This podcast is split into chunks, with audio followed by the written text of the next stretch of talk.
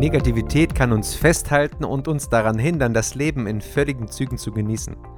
Heute möchte ich über Negativität und ein paar Tipps sprechen, wie du dich von diesen Clown befreien kannst.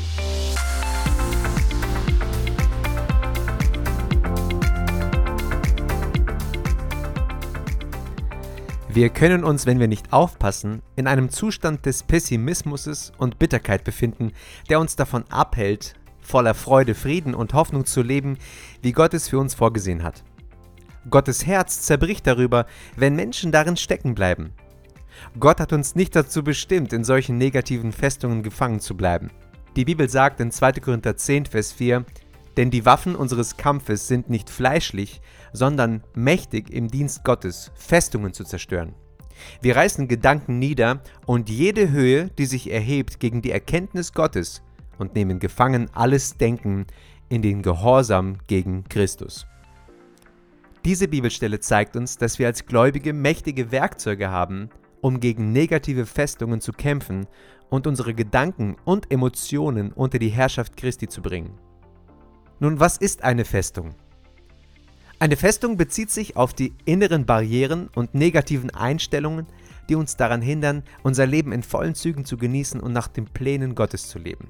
Diese Barrieren können durch negative Gedanken und Einstellungen entstehen und sind oft schwer zu überwinden, da sie tief in unserem Denken verwurzelt sind. Festungen behindern unsere Fähigkeit, optimistisch, voller Freude, Liebe, Freude und Hoffnung zu leben und beeinflussen damit unsere Lebensqualität und unser Wohlbefinden. Zusammengefasst kann man sagen, dass eine Festung entsteht, wenn eine Gewohnheit zu einer tief verwurzelten, dominierenden Verhaltensweise wird. Der Kampf beginnt in unserem Denken. Die Lügen, die wir denken, können das Resultat von weltlichen, fleischlichen, du kannst auch sagen sündigen oder satanischen Einflüssen sein. Wenn wir immer wieder Entscheidungen treffen oder einen bestimmten Gedanken in die Tat umsetzen, dann entsteht eine Gewohnheit, mit anderen Worten eine Festung. Die Negativität in unsere Gedanken kann also eine Festung bilden und uns daran hindern, ein erfülltes und glückliches Leben zu führen. Manchmal geben wir anderen Menschen die Schuld für unsere Gefühle und kämpfen mit Ängsten und Wut. Wir können sogar glauben, dass Gott uns nicht liebt oder uns vergeben kann. Wir fühlen uns isoliert und allein in unserem Leid und denken, dass niemand uns verstehen kann. Unsere Gedanken können uns manchmal in eine Negativitätsfalle führen.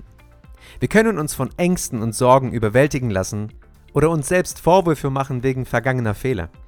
Es ist wichtig, sich bewusst zu sein, wie unsere Gedanken unser Leben beeinflussen können und wie wir uns manchmal als Opfer fühlen.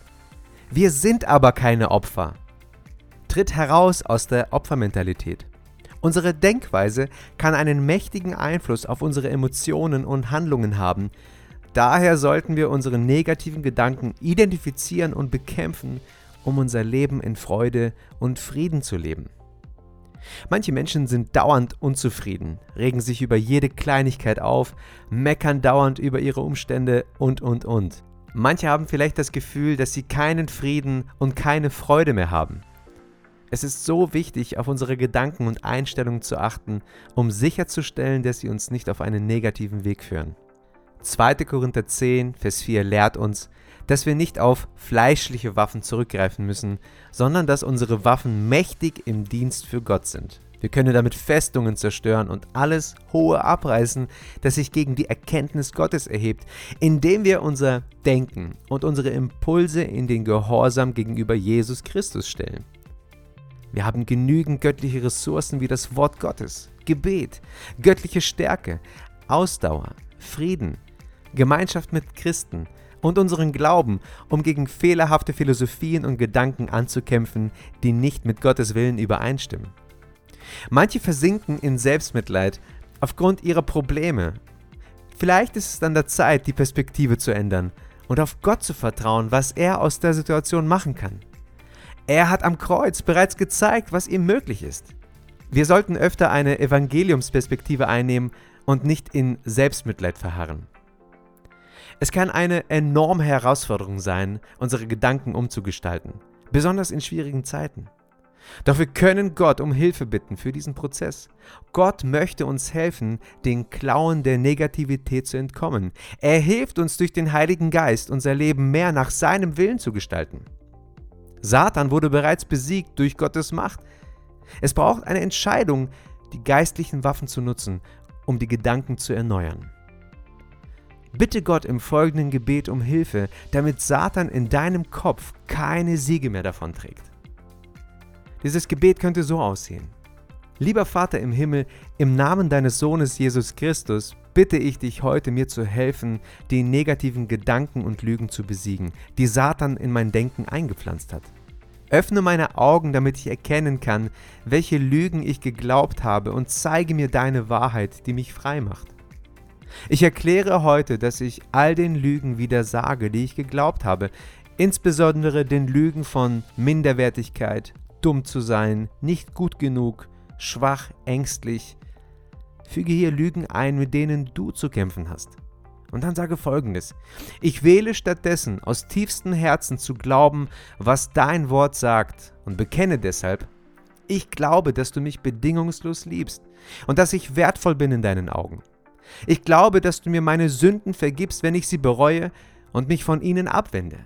Ich glaube, dass du mich mit deinem Heiligen Geist erfüllst und mir die Kraft gibst, ein Leben zu führen, das dir gefällt. Ich glaube, dass ich durch deinen Sohn Jesus Christus gerettet bin und dass ich das ewige Leben habe. Herr, ich bitte dich heute, die Festungen in meinem Denken zu zerstören und die Kontrolle über die Bereiche meines Lebens zu übernehmen, die von Satan beeinflusst wurden.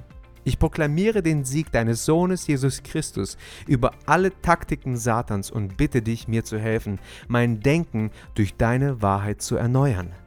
Ich danke dir, dass du mich nie allein lässt und immer bei mir bist. Ich danke dir für deine Liebe und Treue. In Jesu Namen bete ich.